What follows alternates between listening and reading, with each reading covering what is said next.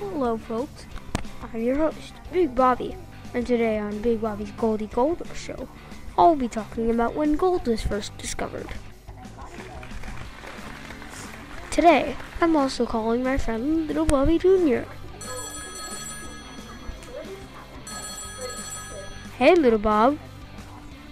Hi Big Bobby. So, do you know about the gold rush, Little Bob?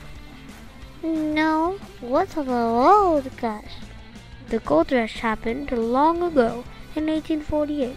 John Sutter built a sawmill, and his worker James Marshall found some shiny gold nuggets. Yay, chicken nuggets! No, gold nuggets.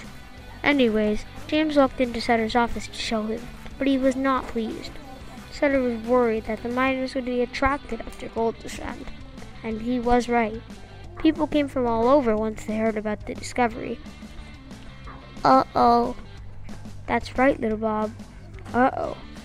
Most of the time, gold miners didn't even strike it rich. The ones who made the most money were the entrepreneurs. The entrepreneurs sold gold mining tools to all the miners. When the miners bought tools, the entrepreneurs or store owners became very wealthy. And the work these miners endured did not pay off, considering most of the miners found nothing. Most miners died or became very ill.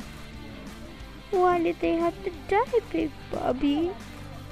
Well, it was very dangerous out there. There was also something called fool's gold that tricked miners into thinking they found gold, but they didn't. What in the world is fool's tool? Fool's gold was a rock that looked like gold nuggets, but usually was just pyrite. Yay, more chicken nuggets! Oh, Little Bobby. Well, thanks for coming in. Have a great day. You too. And everybody, thank you for watching the show.